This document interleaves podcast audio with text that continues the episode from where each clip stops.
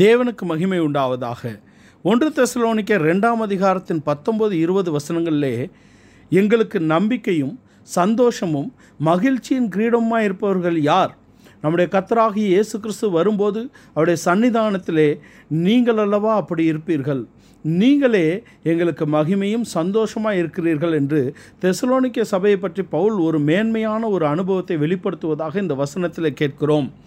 நீங்களே எங்களுக்கு நம்பிக்கையும் சந்தோஷமும் மகிமையின் கிரீடமாக இருக்கிறீர்கள். எங்களுக்கு நம்பிக்கை சந்தோஷம் மகிமையின் கிரீடமானவர்கள் யார்?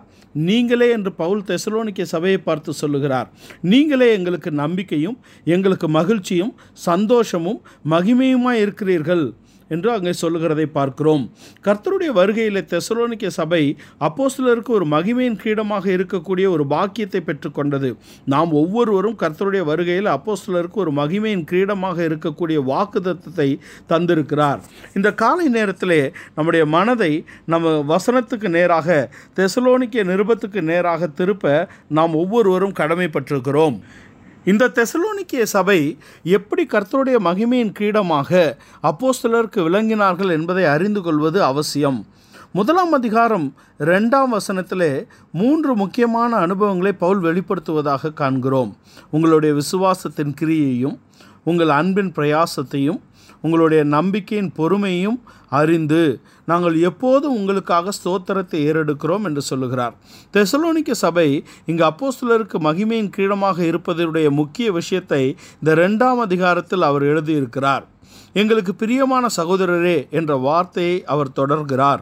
உங்கள் விசுவாசத்தின் கிரியையும் அன்பின் பிரயாசத்தையும் நம்பிக்கையின் பொறுமையையும் நாங்கள் எப்போதும் நினைவு கூர்ந்து நீங்கள் தேவனால் தெரிந்து கொள்ளப்பட்டவர்கள் என்று நிச்சயித்திருக்கிறோம் என்று சொல்லுகிறார்.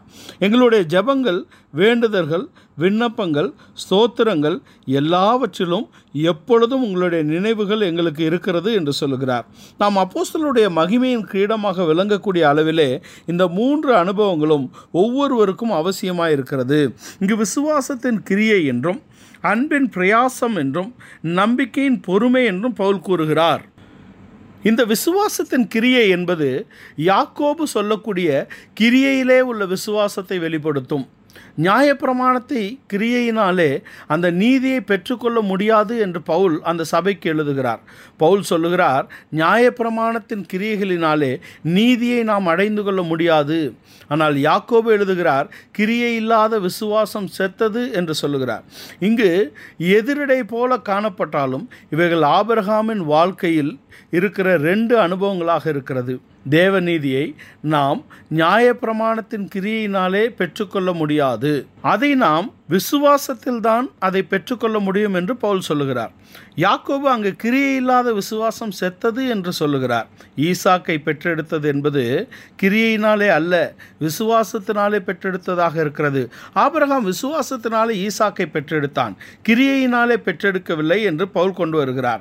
ஆதியாகவும் பதினைந்தாம் அதிகாரத்திலே அவன் விசுவாசத்தான் அது அவனுக்கு நீதியாக எண்ணப்பட்டது என்று எழுதப்பட்டிருக்கிறது. ஈசாக்கை அவன் கிரியையினாலே பெற்றெடுக்கவில்லை விசுவாசத்தினால் பெற்றான் என்பது நீதிக்கு நிழலாட்டமாக இருக்கிறது. நாம் தேவனுடைய நீதியை விசுவாசத்தினாலே கிருபையினாலே நாம் அடைந்து கொள்ளுகிறோம். இதை குறித்து சொல்லும்போது இது உங்களால் உண்டானதல்ல. தேவனுடைய ஈவு என்று சொல்லப்பட்டிருக்கிறது. ஒரு நாளும் நியாயப்பிரமாணத்தின் கிரியை மூலமாக தேவனுடைய நீதியை அடைந்து கொள்ள முடியாது. விசுவாசத்தினால்தான் அதை அடைந்து கொள்ள முடியும். ஆனால் இந்த கிரியை இல்லாத விசுவாசம் செத்தது என்பது ஈசாக்கை பலி செலுத்தி கிரியையினாலே பெற்றதை வெளிப்படுத்துகிறது. இங்கு ஈசாக்கை பலி செலுத்துவதற்கு ஆபரகாம் செய்த கிரியை தான் யாக்கோபு கொண்டு வருகிற நீதியாக இருக்கிறது. விசுவாசத்தின் கிரியை என்று சொல்லக்கூடியதாக இருக்கிறது. கிரியை இல்லாத விசுவாசம் செத்தது என்று கொண்டு வருகிறார். ஒரு ஆவி இல்லாத சரீரம் செத்ததாய் இருப்பது போல ஈசாக்கை பலி செலுத்துகிற ஆபரகாம் செய்த கிரியை அவர் கொண்டு வருகிறார். ஈசாக்கை பெறுவ பெற்றெடுப்பதற்கு அவர் கிரியை செய்யவில்லை. ஆனால் ஈசாக்கை பலி செலுத்துவதற்கு கிரியை செய்ததாக யாக்கோப் எழுதுகிறார். அந்த ஈசாக்கை பலி செலுத்துவதற்கு ஆபரகாம் செய்த கிரியைகள் தான் விசுவாசத்தின் கிரியை என்று எழுதப்பட்டிருக்கிறது. அந்த ஈசாக்கை பலு செலுத்துகிற இடத்திலே ஆபரகாம் செய்ததுதான் விசுவாசத்தின் கிரியை என்று யாக்கோபு அப்போசலன் கொண்டு வருகிறதாக இருக்கிறது. இங்கு ஈசாக்கை பலு செலுத்தி திரும்ப உயிரோடே பெற்றுக்கொள்வது நம்முடைய சுயாதீனத்தை அளிக்கும்படியாக நாம் கிரியை செய்ததை வெளிப்படுத்தும். இந்த கிரியையை அவன் செய்தபடியால் தான் அவன் தேவ சித்தத்துக்குள்ளாக ஆபரகாமுடைய சந்ததி கிரியை செய்ததாக வருகிறது. இங்கு விசுவாசத்தின் கிரியை என்பது தேவ சித்தத்தின்படி நாம் செய்யக்கூடிய கிரியையாக இருக்கிறது. தேவ சித்தத்தின்படி செய்து அவர் கிரியைகளை முடிப்பதே என்னுடைய போஜனம் என்று ஆண்டவராக இயேசு கிறிஸ்து சொல்லுகிறார். இங்கு விசுவாசத்தின் கிரியை என்பது தேவ சித்தத்தின்படி நாம் செய்யக்கூடிய கிரியைகளாக இருக்கிறது. தேவ சித்தத்துக்கு விரோதமாக செய்யக்கூடிய கிரியைகள் அக்கிரம செய்கைக்காரர்கள் என்ற இடத்திலே வருகிறதாக பார்க்கிறோம். மற்ற ஏழாம் அதிகாரத்திலே அவர்கள் செய்த கிரியைகள் எல்லாம் அக்கிரம செய்கைகளாக தேவனை விட்டு அகன்று போகக்கூடிய அனுபவமாக இருந்தது. தெசலோனிக்க சபை தேவனுடைய சித்தத்தின்படி கிரியை செய்யக்கூடிய சபையாக விளங்கினது. இந்த காலை நேரத்தில் எத்தனை பேர் உங்களுடைய விருப்பத்தின்படி உங்களுடைய காரியங்களை செய்து கொண்டிருக்கிறீர்கள்? நம்முடைய விருப்பத்தை அரிப்பது என்பது நமக்கு கடினமாக இருக்கிறதா?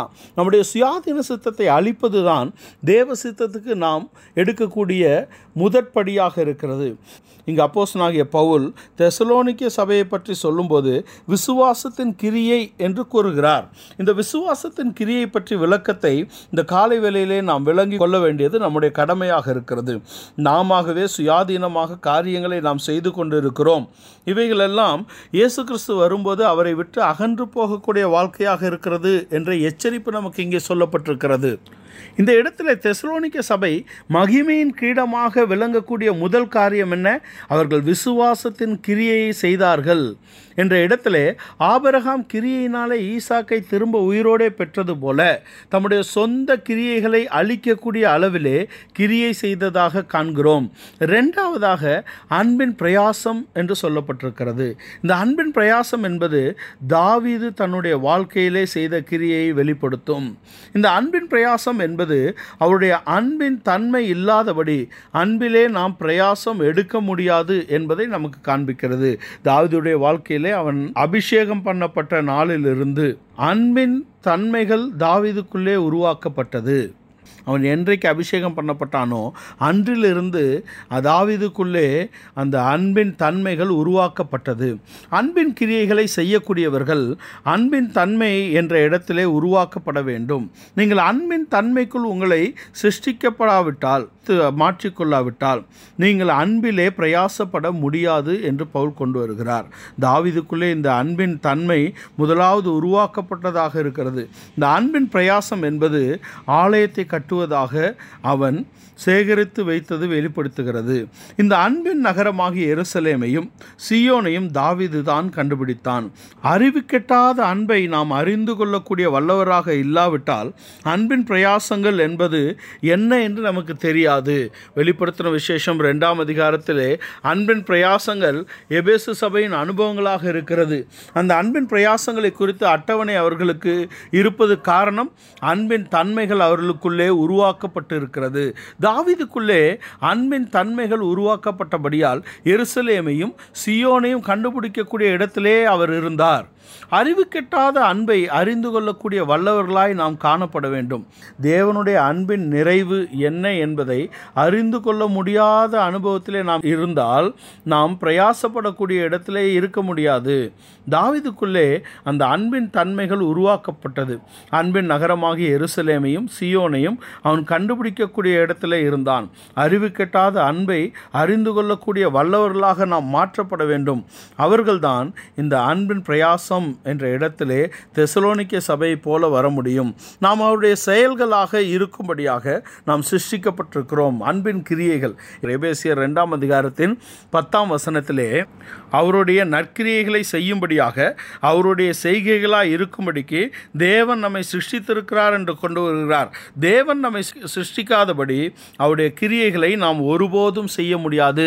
தேவன் நம்மை சிருஷ்டித்தால்தான் நாம் தேவனுடைய கிரியைகளை செய்யக்கூடிய இடத்திற்கு நாம் வர முடியும். இந்த தெசலோனிக்க சபை அன்பின் தன்மையினால் சிருஷ்டிக்கப்பட்டபடியால் அன்பின் பிரயாசங்கள் என்ற இடத்திலே அவர்கள் இருக்கிறார்கள். மூன்றாவது நம்பிக்கையின் பொறுமை என்று சொல்லுகிறார். இந்த அன்பின் பிரயாசம் என்ற இடத்துக்கு பின்பாக நம்பிக்கையின் பொறுமை என்று கொண்டு வருகிறார். இந்த நம்பிக்கையின் பொறுமை என்பது தானியல் சகோதரர்கள். அவர்கள் திரும்ப எருசலேமுக்கு போகக்கூடிய நம்பிக்கை என்ற இடத்திற்கு அவர்கள் கொண்டு வரப்படுகிறார்கள். அந்த பொறுமை அவர்களுடைய ஜீவியத்தில் வெளிப்படுகிறது. அவர்கள் எருசலேமை நோக்கி பலகனிகளை திறந்து ஒரு நம்பிக்கையோடே அவர்கள் ஜெபம் பண்ணி கொண்டு இருக்கிறார்கள் இந்த நம்பிக்கையின் பொறுமை என்பது தீச்சூளைக்குள் அவர்களை போட்டாலும் சிங்க கெபிக்குள் அவர்களை போட்டாலும் சகிக்கக்கூடிய அதை ஜெயிக்கக்கூடிய ஒரு வெளிப்படுத்தல் ஒரு பொறுமை அவர்களுக்கு இருக்கிறது. நம்பிக்கையின் பொறுமையோடு இருக்கக்கூடிய அவர்கள் தீச்சொலையையும் சிங்கக்கவியும் ஒரு விஷயம் அல்ல என்ற இடத்திலே இருக்கிறார்கள். சிங்கக்குபியும் தூ தீச்சுளையும் அவர்களுக்கு முன்பாக வைக்கப்பட்டாலும் அவர்களுடைய சிந்தையில் அல்ல அவர்கள் எருசலேமுக்கு நேராக சிந்தையை திறந்து வைத்திருக்கிறார்கள். எப்படியாயினும் எருசலேமுக்கு அவர்கள் போய் சேர வேண்டும் என்பதுதான் அவர்களுடைய ஒரே குறிக்கோள். இங்கு தானியல் ஒன்பதாம் அதிகாரத்திலே எரேமியாவின் வார்த்தை ஒரு நம்பிக்கையை அவர்களுக்குள்ளே கொண்டு வருகிறது. இன்னும் ரெண்டு வருஷத்துக்குள்ளே அவர்கள் எருசலேமை போய் அடைய வேண்டும். ஆலயத்தை அவர்கள் கட்ட வேண்டும். முந்தின ஆலயத்தை காட்டிலும் பிந்தின ஆலயம் மகிமையாக இருக்கப் போகிறது. எருசலேமுக்கு நேராக பலகணிகளை திறந்து கொண்டு ஜெபம் பண்ணக்கூடிய ஒரு வாழ்க்கை. இதுதான் நம்பிக்கையின் பொறுமை என்ற இடத்துல தெசலோனிக்க சபைக்கு எடுத்துக்காட்டாக நாம் கொண்டு வருகிற ஆசிர்வாதமாக இருக்கிறது. இதுதான் மூன்றாவதாக அங்கே தெசலோனிக்க சபைக்கு கொண்டு வரப்பட்ட ஆசிர்வாதம். இந்த நம்பிக்கையின் பொறுமை இருக்கும்போது நம்முடைய வாழ்க்கையில் சரீர பிரகாரமாக இருக்கக்கூடிய பிரச்சனைகளை வெளிப்பு வெளிப்படையான பிரச்சனைகளை குறித்து அது நமக்கு ஒரு விஷயமாகவே நம்முடைய மனதிலே இருக்காது. இயேசு கிறிஸ்து சிலுவையை சகித்தது என்பது அது நீடிய பொறுமை என்ற வார்த்தைக்குள்ளாக இருக்கிறது. அது சரீர பிரகாரமாக தீச்சூளையை சிங்கக்கபியை நாம் போட்டாலும் சகிக்கக்கூடிய தன்மை இருப்பதை வெளிப்படுத்துகிறது. ஆனால் உள்ளான பகுதியிலே அந்த யூதாஸையும் பேதுருவையும் ஆண்டவர் சகித்தார் என்பது உள்ளான பகுதி. சகிப்புத்தன்மையோட உள்ளான பகுதியாக இருக்கிறது. வெளியான பகுதி அவருடைய சிலுவையை குறிக்கிறது. வெளிப்படையாக சரீரத்தில் வரக்கூடிய எல்லா காரியங்களையும் சகித்து விடலாம். ஆனால் உள்ளான பகுதியிலே அங்கே சகிப்புத்தன்மை இருப்பது தான் முக்கியமான விஷயம். தீயினால் சுட்டப்புண் உள்ளாரும் ஆறாதே நாவினால் சுட்டவடு என்று சொல்லப்பட்டிருக்கிறதே. அதே சிலுவை போன்ற சரீர பிரகாரமான வெளிப்படையான காரியங்களை இயேசு கிறிஸ்து சகித்தார். என்பது அவருடைய சரீர பிரகாரமான பாடுகள். ஆனால் பேதுருவையும் யூதாஸ் காரியத்தையும் சகித்தார் என்பது அவருடைய மனது உள்ளான பகுதியிலே சகிக்கக்கூடியவராக இருந்தார் என்பதுதான் அது உள்ளான பகுதியை காண்பிக்கிறது. இந்த நம்பிக்கையின் பொறுமை என்பது சரீர பிரகாரமாக மாத்திரமல்ல உள்ளான பகுதியிலும் நம்முடைய ஆத்மாவிலும் மனதிலும் ஒரு சகிப்புத்தன்மை இருப்பதை வெளிப்படுத்துகிறது. இந்த மூன்று முக்கியமான அனுபவங்களை அவர்கள் வைத்திருந்தார்கள் என்பதுதான். தெசலோனுக்கு சபைக்கு இருக்கக்கூடிய மேன்மையாக பவுல் எழுதுகிறார். அவர்கள் முன்குறிக்கப்பட்டவர்கள் தேவனால் தெரிந்து கொள்ளப்பட்டவர்கள் என்ற நிச்சயத்தோடு பவுல் இந்த நிறுவத்தை எழுதுவதற்கு காரணம் இந்த மூன்று தன்மைகளும் அவர்களுக்குள்ளே காணப்பட்டது. இந்த தெசரோனிக்கர் சபை பவுலுடைய வசனங்கள் சாதாரணமாக வந்ததல்ல. அது வல்லமையோடும் பூரண நிச்சயத்தோடும் பரிசுத்தாவின் நிச்சயத்தோடும் வந்தது என்று அடுத்த வசனத்திலே சொல்லுகிறார். அவர்கள் மகிமையின் கிரீடமாக இருப்பதின் மூன்று அனுபவங்களை பவுல் முதலாவது வெளிப்படுத்துகிறார். அவர்கள் தேவனால் தெரிந்து கொள்ளப்பட்டவர்களாக இருக்கிறதுனாலே அவர்களுக்கு அறிவிக்கக்கூடிய உபதேசம் சாதாரணமாக வசனத்தோடே அல்ல அது வல்லமையோடும் பரிசுத்தாவின் முழு நிச்சயத்தோடும் வந்ததாக அவர் சுட்டிக்காட்டுகிறார்.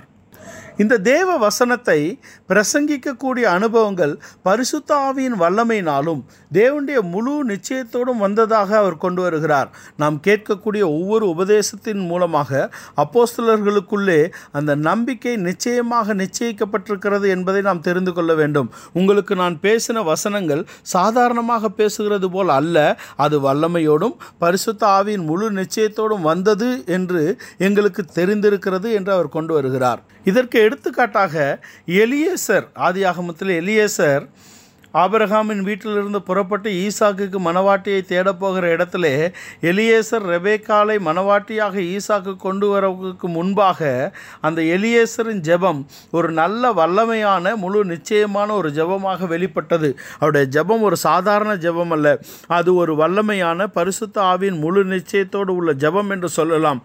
அதுக்கேற்றபடி அந்த ரெபேக்காலுடைய கிரியைகள் அந்த ஜெபத்துக்கு நம்பிக்கைக்கும் ஏற்றதாக வெளிப்பட்டதை நாம் காண்கிறோம். இங்கும் வசனங்கள் வல்லமையோடும் பரிசுத்த ஆவியின் நிச்சயத்தோடும் வந்ததினாலே அதற்கேற்ற வெளிப்படுத்தல்கள் அதற்கேற்ற கிரியைகள் அவர்களுக்குள் காணப்படுவதாக நாம் இந்த இடத்திலே பார்க்கிறோம். எலியேசருக்கு இருந்த பூர்ணமான நம்பிக்கை உனக்கும் வார்ப்பேன் ஒட்டகத்துக்கும் வார்ப்பேன் என்ற கிரியைகளிலே அங்கே வெளிப்பட்டதை பார்க்கிறோம். மொர்தகாய் எஸ்தரிடத்தில் சொன்ன நம்பிக்கையான வார்த்தைகள் முழு நிச்சயமான வார்த்தைகள் என்பதனாலே தான் நான் செத்தாலும் சாகிறேன் என்ற கிரியையிலே அங்கே எஸ்தரிலே அது வெளிப்படுகிறதாக பார்க்கிறோம். இங்கு பவுல் மூலமாக தெசலோனிய சபைக்கு போன வசனங்கள் வல்லமையோடும் பரிசுத்த ஆவியின் முழு பூரண நிச்சயத்தோடும் இருக்கிறது. அந்த வார்த்தைகள் செத்தாலும் சாகிறேன் என்ற எதிர்ப்ப எதிர்மறையான வார்த்தைகள் போல் காணப்பட்டாலும் அதுக்குள்ளே ஒரு ஜெயம் கொண்டு வரப்படுகிறதை பார்க்கிறோம். பரிசுத்த ஆவியின் முழு நிச்சயத்தோடு போன வார்த்தை உனக்கும் ஒட்டகத்துக்கும் வார்ப்பேன் என்ற கிரியையாக வெளிப்படுகிறது.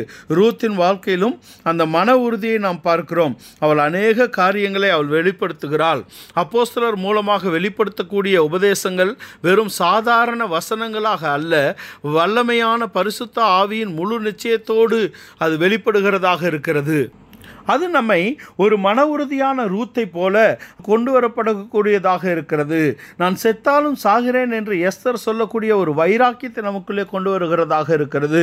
உனக்கும் ஒட்டகத்துக்கும் வார்ப்பேன் என்று கிரியையாக வெளிப்படக்கூடிய விசுவாசத்தின் கிரியை வல்லமையான கிரியைகளாக வெளிப்படக்கூடியதாக இருக்கிறது.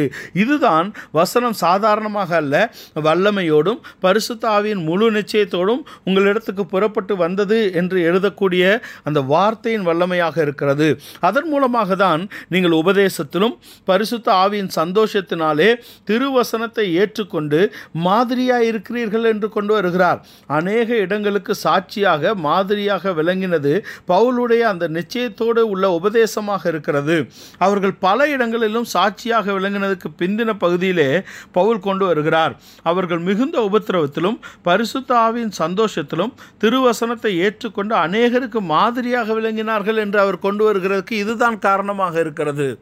எருசலேமிலும் யூதேயாவிலும் சமாரியாவிலும் எல்லா இடங்களிலேயும் அவர்கள் மாதிரியாக வெளிப்பட்டதாக பிந்தின வசங்களிலே பவுல் கொண்டு வருகிறார். அங்கு அநேகர் மெக்கதோனியா அகாயா அநேக நாடுகளுக்கு அவர்கள் வெளிச்சத்தை மாதிரியாக வெளிப்படுத்தியதாக கொண்டு வருகிறார். நாம் மகிமையின் கிரீடமாக விளங்கும்படிக்கு இந்த வெளிச்சம் அங்கே மாதிரியாக இருக்கிறது. அநேக நாடு மெக்கதோனியா அகாயா அநேக நாடுகளுக்கு அவர்கள் வெளிச்சமாக வெளிப்படுத்தப்பட்டதாக அவர் காண் காண்பிக்கிறார். பவுல் அங்கே கொண்டு வருகிறார். நாம் மகிமையின் கீடமாக விளங்கும்படிக்கு இந்த அனுபவங்கள் நம் ஒவ்வொருவருக்கும் அவசியம் என்பதை பவுல் இந்த இடத்திலே கொண்டு வருகிறார். நீங்கள் விசுவாசத்தின் கிரியைகளினாலே இருக்கிறீர்களா? அன்பின் பிரயாசத்தினாலே இருக்கிறீர்களா? நம்பிக்கை அங்கு பொறுமையிலே இருக்கிறதா?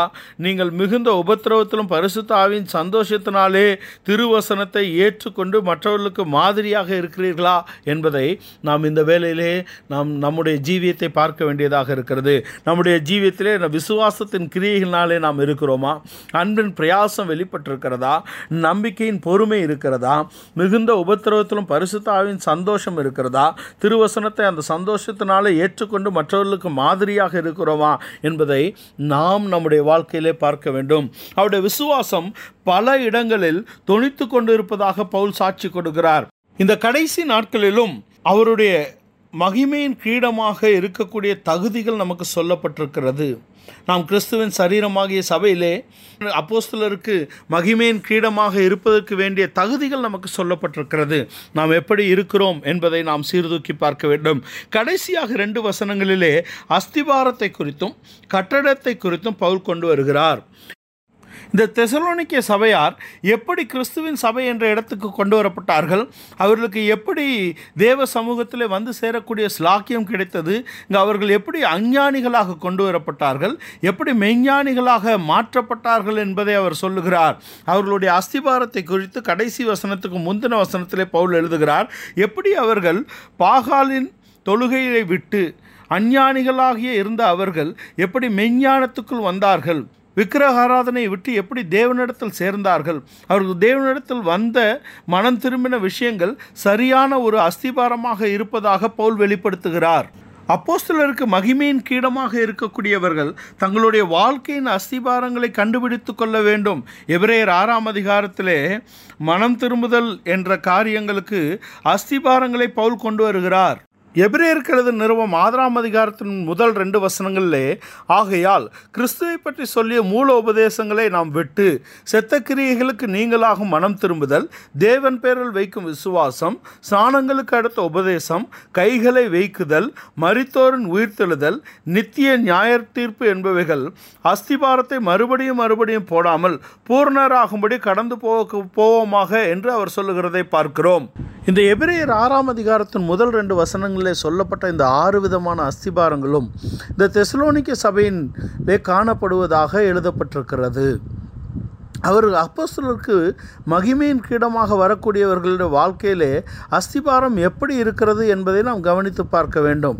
ஆண்டவருக்குள் வந்த நம்முடைய நாட்களிலே நம்முடைய அஸ்திபாரம் எப்படி இருக்கிறது? அந்த அஸ்திபாரத்தில் தான் நாம் கட்டடத்தை கட்ட முடியும். ஆவிக்குரிய ஜீவியத்திலே நாம் வளரக்கூடியது என்பது நாம் எவ்வளவுதான் வாஞ்சித்தாலும் அந்த கட்டடங்கள் இன்னும் கட்ட முடியாததன் காரணம் நம்முடைய அஸ்திபாரங்கள் எப்படிப்பட்டவைகளாக இருக்கிறது என்பதை வைத்து தான் இருக்கிறது.